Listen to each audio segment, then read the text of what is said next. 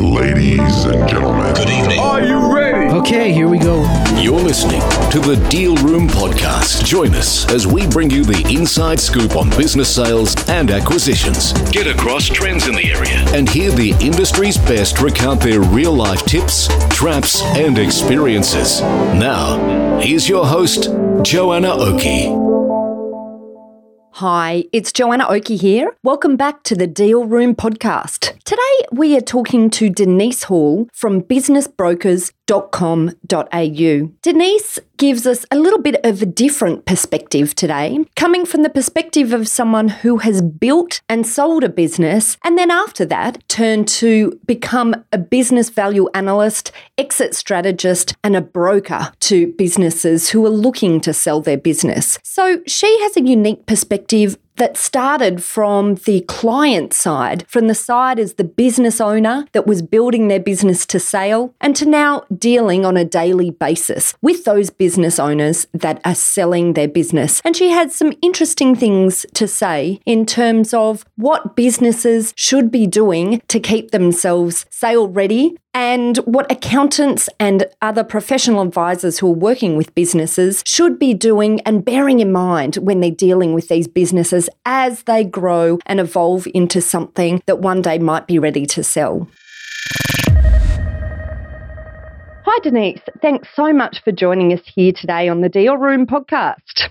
My pleasure. Thank you for having me. Great. Okay, wonderful. I thought maybe the best thing for us to do, Denise, today is maybe just start with going back over a little bit of a history. Maybe if you could give the listeners here a bit of a snapshot into where you were before you started being involved in consulting businesses around the exit.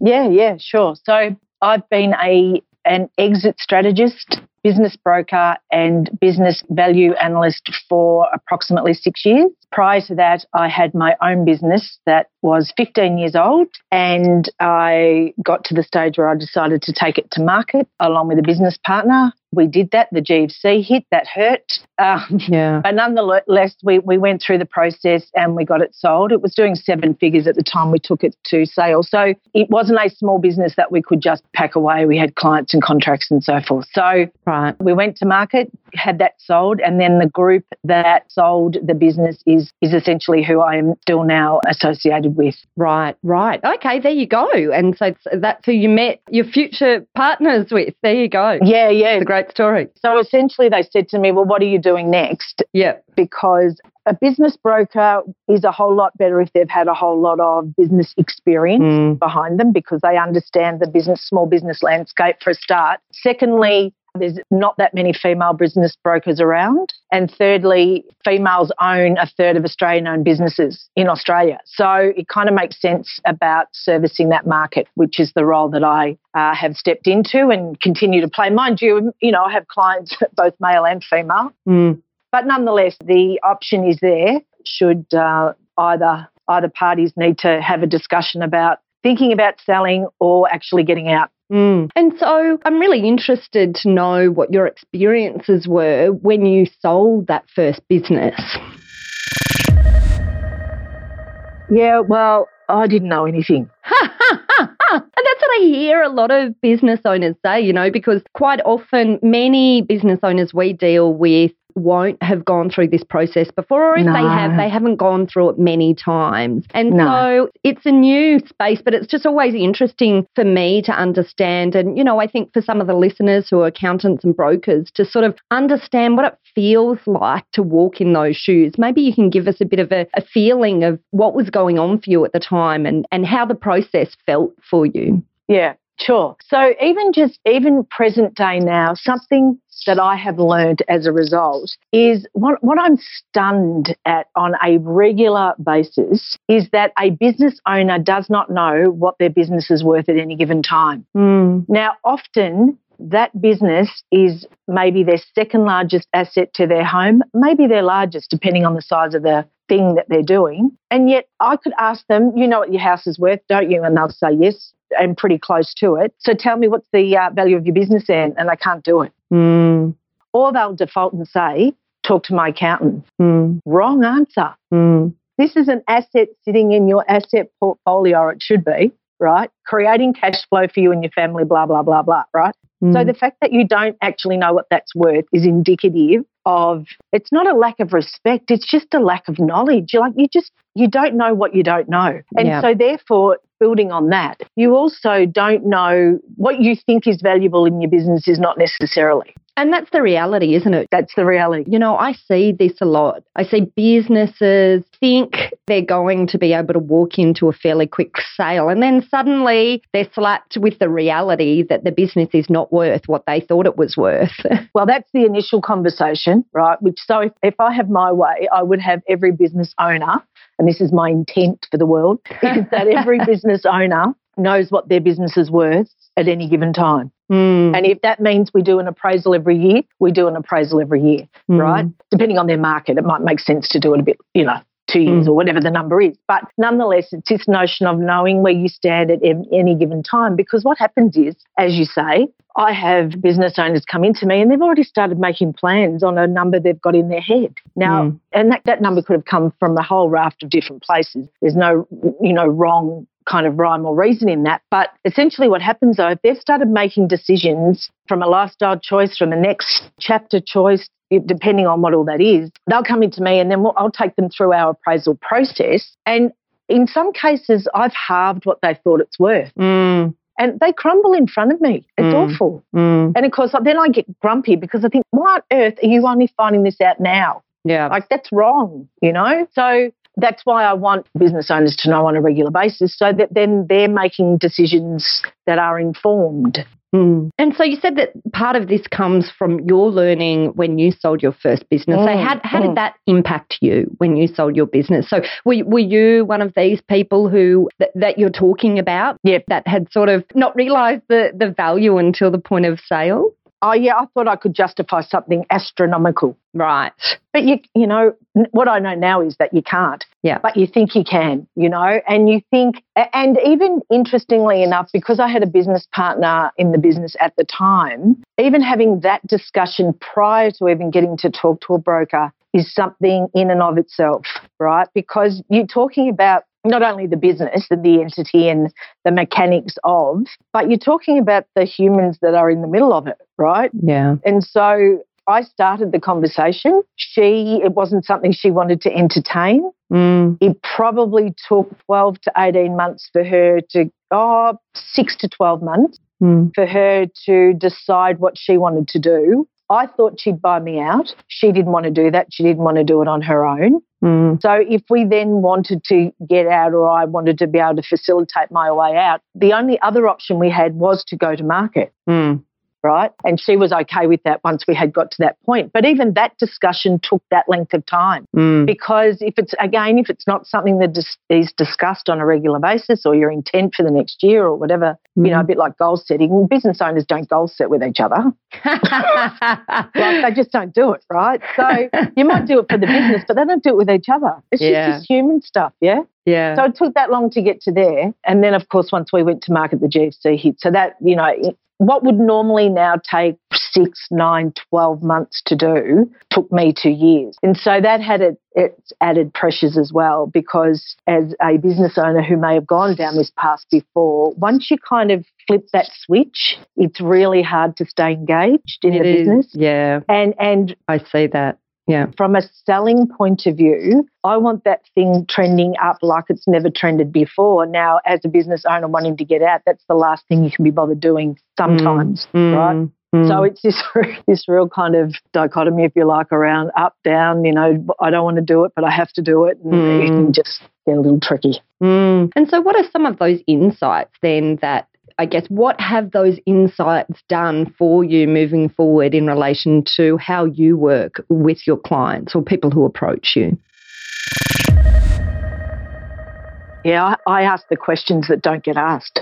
And what are they? So they'll be things like so for me there's or for us actually there's three parts to the exit question. First part is around the actual financial position of the owner. The second part is around the saleability of the business itself. And the third part is around the business owner personally. So let me go through those. First one around the financial uh, position of the owner. What role does the business play? Is it the be all and end all? Is it the super? Or is it something that you've been doing a long time, but you've actually used the money on the way through, set yourself up very nicely? You've already got other assets that can replace the cash flow that the business provides. Mm. And therefore, the emphasis on that sale price is not as great. It's not as necessary. Yep. Mm. So that's one element. The second element is around the saleability of the business itself. Look, you get some coaches and they're, they're talking about exit, and this is the piece that they'll look at only. Mm. And this is where, because it's only one of three parts, so that's where it's quite dangerous. And then even the saleability piece, it's actually about finishing what I call finishing unfinished business. It's actually about doing the stuff that you've put off for as long as you've been putting it off for because you don't want to do it, you don't like doing it. It's getting all the ducks in the row, getting all the getting it in a shape that if I was to sell your business in a box, all the bits are there, all the bits are working, and everything's contained so I can hand that entity over to someone else. we call it getting transaction ready, and we, you, you, know, it's a real theme. It's a real theme, I, I think, at the moment, and it's certainly um, things that we talk about a lot in terms of the importance of getting a business in the position where it's sale ready at any point. And you know, because the reality is, a sale ready business is also a really good business in and of itself in any event because usually it's a much tidier business than businesses before they're sale ready, right? Well, we've got businesses sale ready before, and then of course the thing starts humming, and then they don't want to sell it.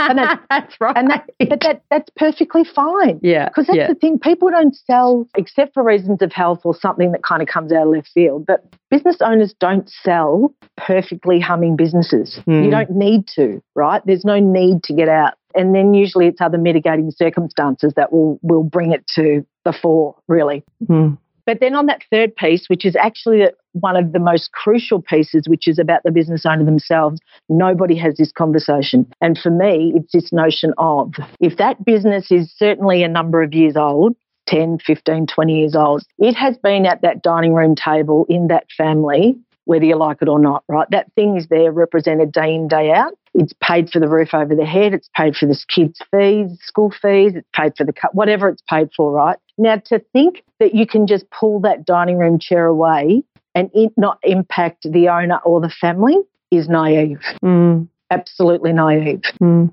And so, a lot of the conversation, especially if I've got time, it's a whole lot, as you would know, it's a whole lot easier to go towards something than it is to move away from something. Mm. And we've had business owners sabotage sales unintentionally, but they're not ready to let it go. Oh, look, I see that all the time. It really it's it's fascinating the emotional journey that happens in a sale environment. Well, you know, to suggest that business is not personal is bollock. Mm. Technical term that I know. Mm. But it so is. Mm. And that's generally, and, and I'm talking about these the smaller size businesses that I deal with all day, every day. Mm. So anything under a you know 10 mil kind of turnover, right? Because mm. when you're starting to get up into the bigger realms, then you you become more and more disconnected because you're not close to the you're not as close to clients, you're not as close, you're just not as close because you've got more layers, right? Because you're running a bigger thing. Like I mm. get that. Mm. But when you're in that smaller category, it has to be personal because you're mm. in the mix. Mm. Yep. And so you work a lot with accountants. I, I, think we've discussed this in the past. I'm really interested to hear, and I'm sure some of our listeners will be interested to hear what your insights are into working with accountants in this area um, and suggestions, I, I guess, you might have in relation to how accountants are dealing with their clients as they're building up to a sale or a purchase, indeed. Yeah, yeah, sure. So, yes, we, we do work closely with accountants. In the actual sale transaction itself, we're actually got an, an accountant and a lawyer and a coach, perhaps, and a financial planner and a whatever on both sides. So we're very much the project manager, if you like, kind mm. of facilitator role, because mm. somebody has to be in the middle to bring this, to keep this thing on track because we've got opinion, you know, qualified opinion on both sides, right? So that's the actual process itself. So we kind of move into that facilitator role with the view that the transaction will finalise, and therefore we work closely with the accountants and the lawyers and so forth on both sides to get it to the point where it will finish. Mm. Right, it will actually settle. That's kind of the sale process itself. And that team approach is great. We deal with lots of different types of professional approaches, you, you know, within our legal practice. But, you know, certainly I find the transactions that move the smoothest and the quickest are where you have everyone working together as professionals as a team. You know, I think that's a really important point that you're making there. I want to add to that, and I actually want them in the same room. Mm. The ones that we can get through as smoothly and as seamlessly and as timely as possible is where we can actually get all the professionals that are required to do this in the room at the same time where possible. Now, it's not always possible, I know, but uh, that's our ideal. That's Mm. our ideal. Because what also happens is, is you think about it from the business owner's perspective, right? They're getting, and, and I call it the silo effect, right? They're getting advice from their accountant, they're getting advice from their lawyer, they're getting advice from the others that I mentioned before. Now, unless there's somebody there holding their hand that they know that can help guide them through this whole thing, it, they're left to synchronize all the stuff that they are told on their own Yeah. Yeah. Right? Absolutely. Which is when then that and that's why holes form right? That's where you know poor decisions are made because they don't again as a business owner you don't know what you don't know so you're relying on your professional services that you're hiring to assist you but to do that as in silos can be equally as dangerous or you know equally as non-effective Mm. yeah Yeah. so our ideal is where we can get the whole gang in the room and we spend an afternoon on it and we thrash it out and then everybody's on the same page and then the contract reflects that. Great. And so, in your working with your accountants, then what are some? Obviously, one one of the things that it suggests sounds like you're suggesting is that it's great for accountants to get on board with the lawyers, get on board with the brokers, and work together as an integrated team, which I wholeheartedly agree with. What are other areas that you think it, it would be really useful for accountants to have more of an understanding of when they're dealing with their clients in this lead up to a sale or purchase? We've got a growing group or growing number of accountants that default to us to do the appraisal piece. Mm-hmm. Now, whether that's for selling tomorrow or whether that's for selling in two years' time, doesn't really matter. For all the reasons that we've mentioned so far about, you know, market realities and playing in this space day in, day out and understanding the different industries and the different rules of thumbs that apply the different and all of that stuff, right? So instead of second guessing, they're bringing us in to do the appraisal piece on for their client on their behalf. And then what they're doing is either allowing us to come in and talk to the client and present their appraisal information, or they're doing it themselves and using it as an advisory piece to work with them if it's more likely to be over a longer period of time. Mm-hmm. Right. Okay. Yeah, and so they're doing it so, you know, as at today, and then, you know, we'll come in again in maybe another 12 months, 18 months' time, and we'll do it again. And that's very much about understanding essentially, if you don't like the price today and you've still got the time, energy, and effort left in you to want to adjust that price, then these are the things. So, part of our appraisal is about looking at, at what you could be doing to assist to adjust. Yeah. And so, and some of the accountants are picking up that consulting role, Yeah. advisory role. Yeah. Right, right. Okay, all right. I think you raised some really interesting points there. And, and I just wonder if implicit in what you're saying in relation to the way you work with accountants is that you've identified this issue that sometimes occurs in how accountants or other advisors are dealing with clients in terms of talking valuation is that is that something that why you work with accountants in terms of providing these extra valuation services Yeah, essentially. I mean, so just around, I guess, the definition of, a, of appraisal and valuation. Yeah. So, from our point of view, we talk about appraisal being a more general exercise that arrives at a price range from a saleability point of view. Evaluation, on the other hand, and we have accredited valuers here that do these on a regular basis, but evaluation, on the other hand, is more about it being a full, pardon me, a full blown valuation, you know, a document yay thick, mm. costing a whole lot more dollars. And quite often the valuations, the extent to the valuations dependent on what it's for, but they'll be used for things like partnership split or court proceedings or you know, partnership fallout, things like that, right? So what I'm talking about is the appraisal piece. Mm-hmm. Versus that valuation part. Mm-hmm. And, and as I said, we've got accredited values here that can do that side of it as well. So it's really about what the information is to be used for and how it can then, and which is the best provision of the exercise that will produce what's required. Mm-hmm. Okay, all right. And so then I, I, guess just as a general question, what's your suggestion in relation to what advisors, you know, whether they're accountants or consultants or whatever the case may be, should be doing in ensuring that they're helping their clients get sale ready? Talk to someone like myself who does this all day, every day. But, you know, not at the theory level. Look, I do not doubt there is absolute logic in some of what is expected to happen. If we tweak it here, it should relate there, right? But if you don't give it enough time, you don't give it enough air cover, you don't give it enough effort, you know, a 12 month exit plan rollout to try and tweak so many things invariably doesn't always roll out on the bottom line, right? And when we go to market, what we're looking at is the profitability of the business and the quality of it, right? So if you're not prepared to put in the time, effort, and energy to do the work to really shift that quality, and shift that profitability, actually, don't worry about it. Like, don't do it.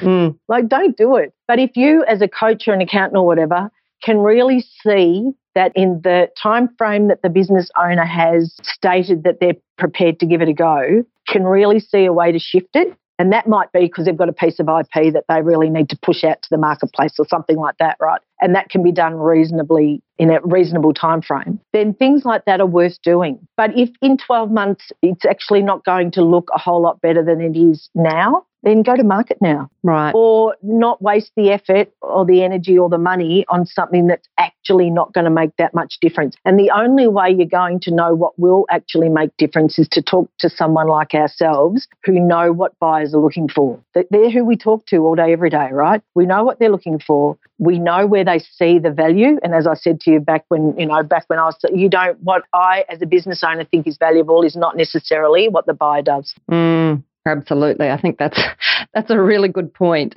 for everyone to bear in mind. Just because you think it's important or valuable doesn't necessarily mean that someone coming into the business will also see that as, um, you know, as important or as valuable as you think it might be. And so, just into in addition to that, too, um, my dear colleague always says that what a buyer pays is the price. The reason they pay that price is the potential. Mm.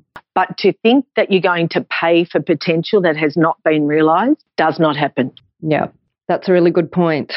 Okay, great. All right. Well, look, I think we've covered some really important topics here. I guess just as a bit of a rehash, we um, we heard about how you um, built and sold your first business and how that really contributed to the concepts that you're using now in dealing with your clients in getting ready for an exit and, of course, dealing with them at exit. Um, do, do you have any action steps for any of our listeners who, who are listening? Maybe for the businesses who are trying to get themselves sale ready? What's some of the action steps that you might give them that maybe are different to the sorts of action steps they might be hearing elsewhere? Get an appraisal. Right. Perfect. Get an appraisal, get a line in the sand as at today for your business in your industry. And then if you don't want to sell it tomorrow, that's okay. Then we've got time to talk about levers to pull in order to ideally can't always guarantee it obviously but ideally come up with an appraisal that you're you're more likely to feel comfortable with in a time frame that suits but really that appraisal what a business is worth at any given time whether that be for the business owner, the clients of accountants, or whoever, is so fundamentally important. I can't emphasize that enough. Mm. Excellent. Okay. All right. Well, look, thank you so much, Denise, for coming to talk to us. And if any of our listeners or accountants are interested in um, connecting with you, finding out more about you, they can do so at your website at businessbrokers.com.au. Yeah, that's right. Find you at LinkedIn, I guess. That's another way. LinkedIn would be the best place. Just look at for Denise Hall, business value analyst, and you will find me easily. And drop me a message and or connect either way. I'm um, I'm happy to talk to as many obviously business owners, but accountants and those that play in the business ownership space. You know, there's the, the more refined we can get this and the more that we do work as a team collective, the better we can service our clients collectively. Brilliant. Wonderful. Okay, great. Thanks for your time, Denise. We'll talk to you soon. My pleasure. Thank you for having me. Great. Ladies and gentlemen. That will conclude this evening's entertainment. Thanks for listening to the Deal Room Podcast. To find out more about this episode and other episodes in the series, check out the show notes or head over to our website at thedealroompodcast.com.au.